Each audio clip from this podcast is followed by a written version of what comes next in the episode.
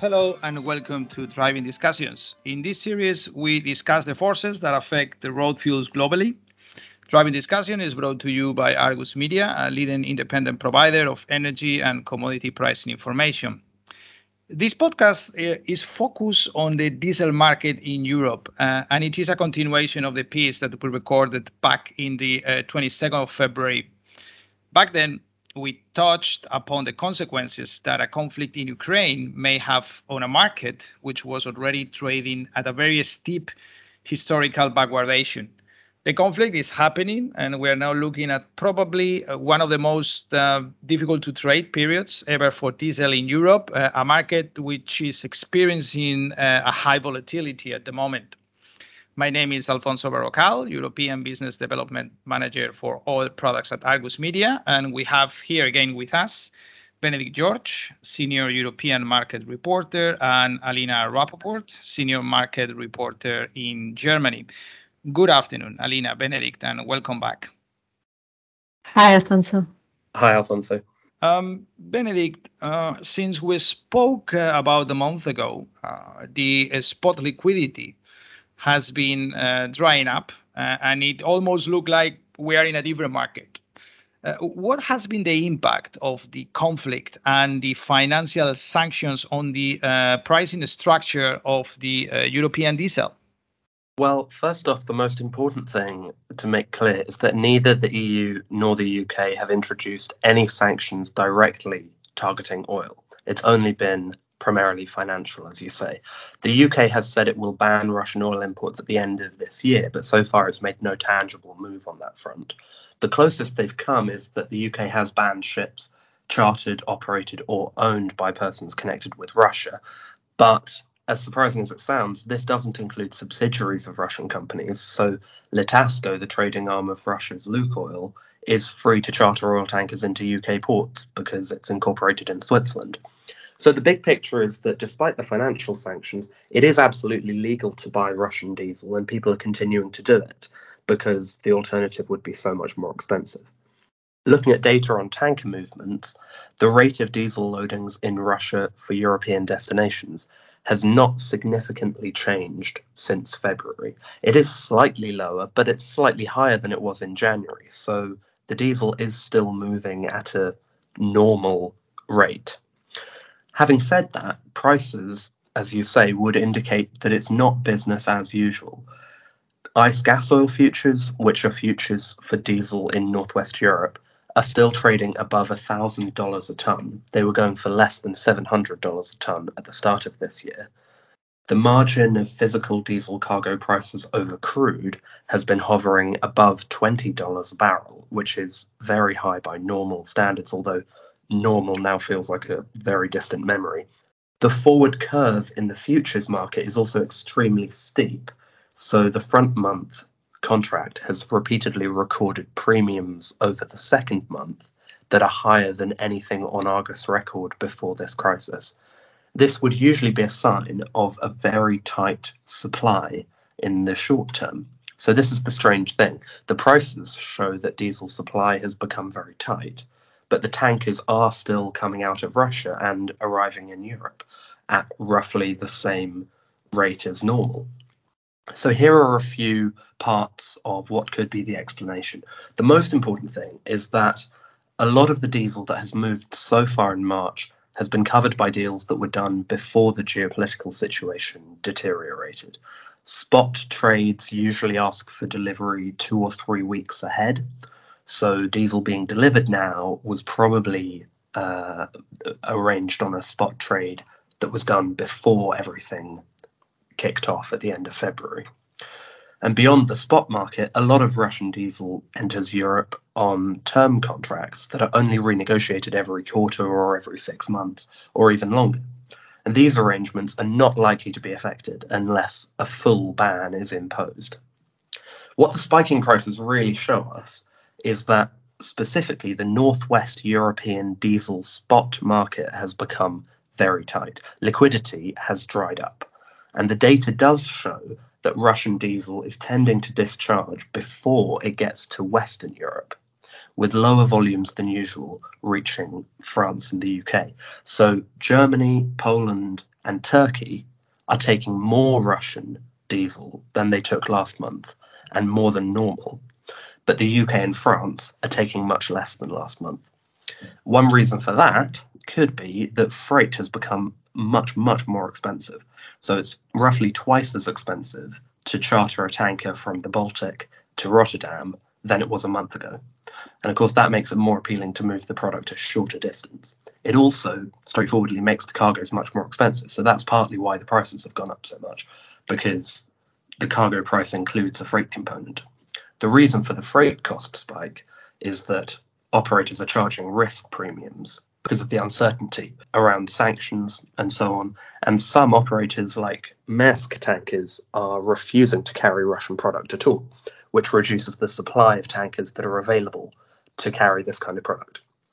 Another reason for the shifting pattern of flows of Russian diesel to Europe is that the market is very divided in its attitude to Russian product. This is kind of the core uncertainty at the heart of all this.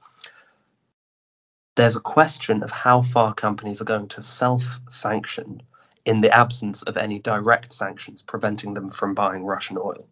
Some companies have come out and publicly announced that they're going to stop trading with Russia. Those have been the household names like Shell that have big reputations to protect.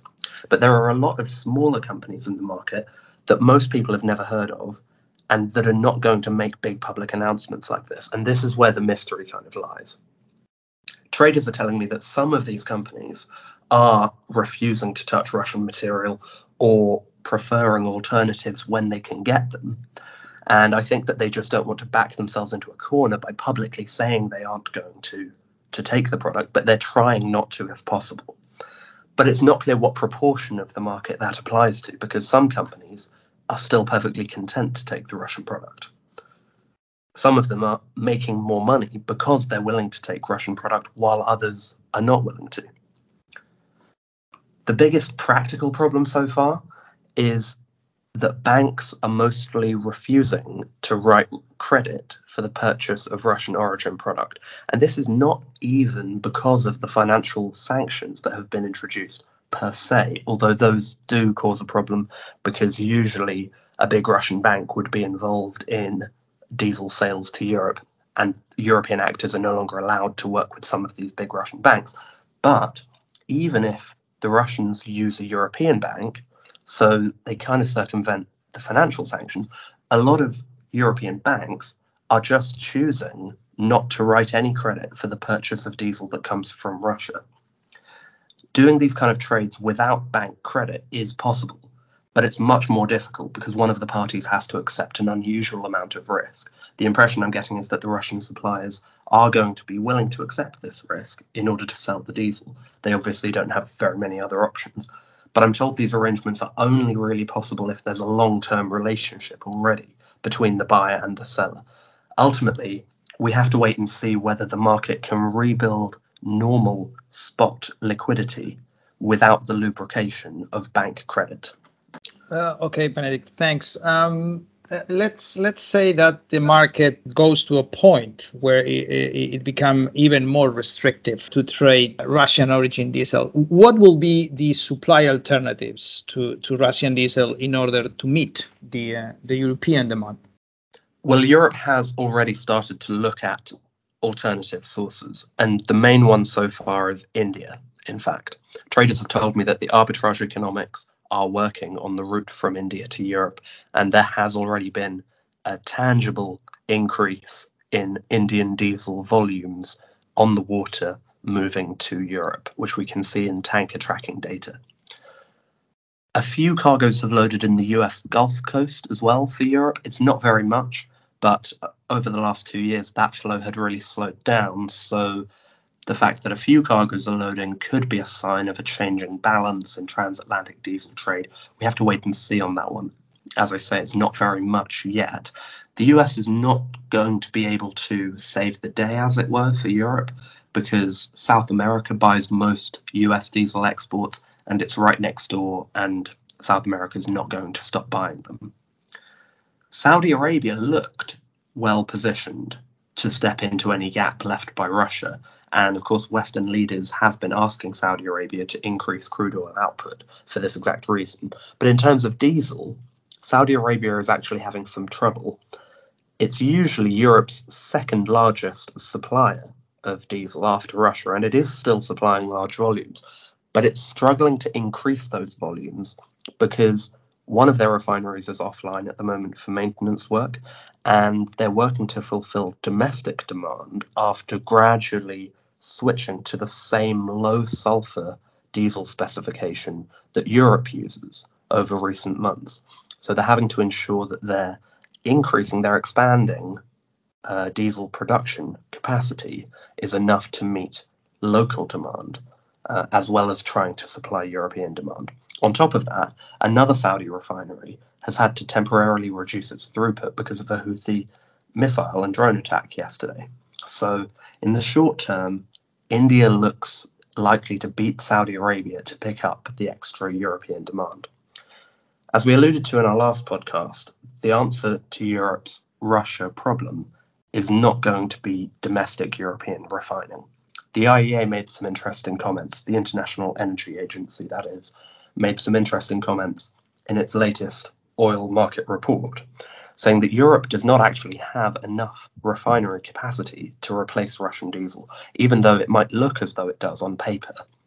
Um, we said in our last podcast that refineries would have to run at around 90% or more of capacity to meet diesel demand in the absence of Russian imports, uh, and how that was going to be very difficult because of very high crude and feedstock and natural gas prices. But the IEA additionally pointed out that refineries can't increase production of road fuels like diesel in a linear way with their crude throughput because they're secondary units which convert the heavier products into lighter products like diesel. These secondary units have more limited capacity. So, whereas for the first two thirds of their crude throughput, for example, they can reprocess some of the heavier stuff to make diesel, they can't do that for the last third for example. So, long story short, it's not actually as straightforward as just turning the refineries up to maximum. It actually probably wouldn't be possible for Europe to, to fill in the gaps with domestic refining. So, currently, the answer seems to be Indian diesel flows stepping in to fill the gaps. If Europe cannot or chooses not to revive liquidity in its spot diesel trading with Russia. Thank you, uh, Benedict. Um, now we move into into Germany. Uh, Alina, um, can you please give us uh, an update of the situation on on German stocks, and uh, uh, as well the the situation on those refineries in Germany that that may operate or they may be operating using uh, Russian crude oil? Yes, so stock levels at German terminals and refineries are pretty low currently due to the steep liquidation. Since this market structure makes it extremely unattractive to hold huge amounts of stock, uh, stocked diesel and heating oil are losing value compared to the selling of the product on the spot market. Thus, suppliers try to import as much as can be sold in a short amount of time, and refiners also produce only to cover the existing demand. The low stocks coincide with the conflict in the Ukraine and the increasing efforts of European countries to find alternatives to Russian energy flows. Although the German Federal Ministry of Economics and Climate Action has so far refrained from sanctioning the Russian energy sector, the pressure to do so is mounting. I think it is therefore worth to have a closer look on the German refineries and which crude they process. The German crude imports rely to one third on crude from Russia.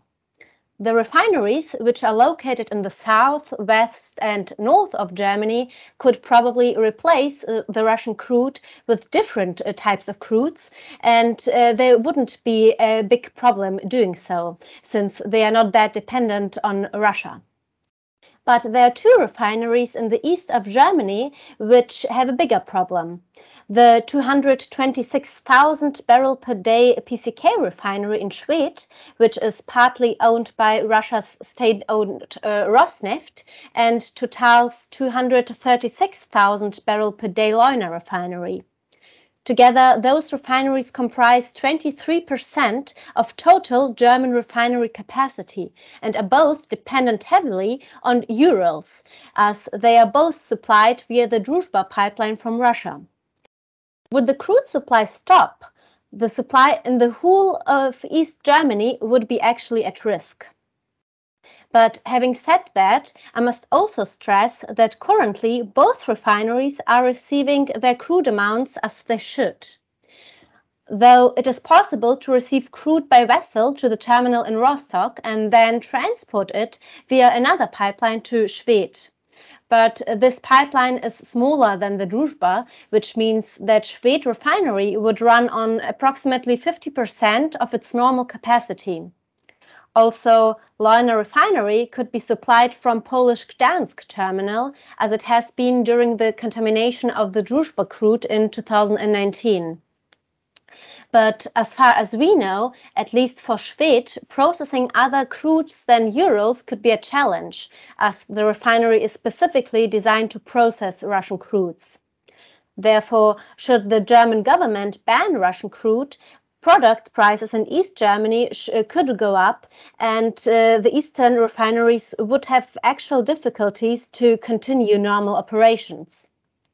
Although no sanctions are imposed yet, product availability has been pretty low in Schwedt, as buyers have stocked up heating oil in the first half of March, since they feared that crude supply might stop in Schwedt. Inland heating oil prices therefore increased faster than in the rest of the country, and Seefeld-Schwedt became the most expensive region in Germany.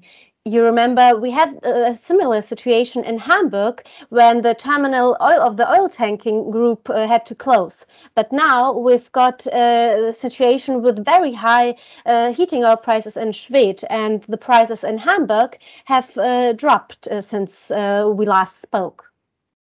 But uh, coming back to the current uh, situation in the PCK. Um, also, in mid March, the PCK reduced its throughput at the refinery to a minimum, and uh, the majority shareholder, Rosneft, who currently holds 54.5 uh, of the refinery stakes, stopped selling spot volumes after the company was hit by a cyber attack. High demand and plant outage has therefore even more weighted on stocks at the PCK. Therefore, if Russian crude imports should stop after all, this would have an enormous impact on East Germany. Thank you, um, Alina, for this um, good picture of German market. Um, uh, if we look now uh, into Western Germany and if we look at the um, pricing structure, the uh, the FOB barges area market uh, has been showing an unusual uh, uh structure where where FOB barges uh, area price is been trading above uh, CIF Hamburg cargo's price. Um, has this affected the uh, flows of barges traded up the Rhine into Western Germany? So indeed, for the bigger part of March, diesel FOB barge has priced with a premium to CIF Hamburg, which actually rarely happens. Especially in the first full week of March, this was evident with an average premium reaching $9.4 per ton. For comparison, in 2021, uh, FOB barge price uh, priced at a discount to CIF Hamburg of an average of $4.30 uh, per ton. One explanation for the unusual high premium could uh, be, therefore, that during such a steep liquidation of an average of $44 per ton in the first week of March, the premium for immediate loading increased significantly. Therefore, barges were traded at a higher premium than cargoes, since the barges have got a, uh, a shorter delivery time than cargoes normally have. But in spite of the FOB premium, German importers were looking for ways to import diesel up the Rhine to Germany as demand for diesel and especially heating oil spiked and margins were pretty attractive. Freight rates more than doubled due to high demand uh, since the 1st March and were at roughly $30 per ton on 18th March, so the freight rates to Germany it means. Um, and these are the highest since the low water levels on the Rhine in November 2021. Demand was high, but a lot of German importers were still hesitant to import Russian middle distillates, although, as we already discussed legally, they are at their rights to do so. The same, by the way, was true for cargo imports to North Germany. Though they were in need of diesel from Russia, a lot of companies stopped their relationships to Russian entities due to uh, fears of uh, an image uh, problem if they would continue their trades with Russia. Also, as we said, they had problems to finance these trades, and also they had were afraid of counter sanctions. But interestingly, in spite of the unwillingness to purchase Russian diesel in the beginning of the month, quite a lot of this product has found its way into Germany in March. Imports to North Germany have doubled on the month and were at 120,000 barrels per day. And this is 80% uh, uh, of this volumes came actually out of Russia. That's even more than usually. As Benedict also mentioned, due to the high freight costs, it makes economically sense to ship shorter distances than usually. Therefore, more product is coming from Russia to Germany and less to other Northwest European countries further away from Russia. This is unexpected if we look at the uncertainty at the beginning of the month when a lot of companies were fearing for the market to run dry on diesel but companies have worked around the financing problem as some Russian companies, for example, allow to pay for the product after delivery. Whilst supply in ARA is diversifying and diesel imports are due to come from India, Singapore, or even the US, Germany remains dependent on Russian diesel, and uh, the remaining uncertainty is the reason why the FOB-CIF relationship even flipped in the mid of March, and CIF Hamburg again was priced at a high premium to FOB. Thank you, um, thank you, Alina, and thank you, uh, Benedict, uh, for sharing your, your knowledge with us. Um, and if uh, you enjoyed this podcast, please be sure to tune in for the uh, other episodes in our series, uh, Driving Discussions.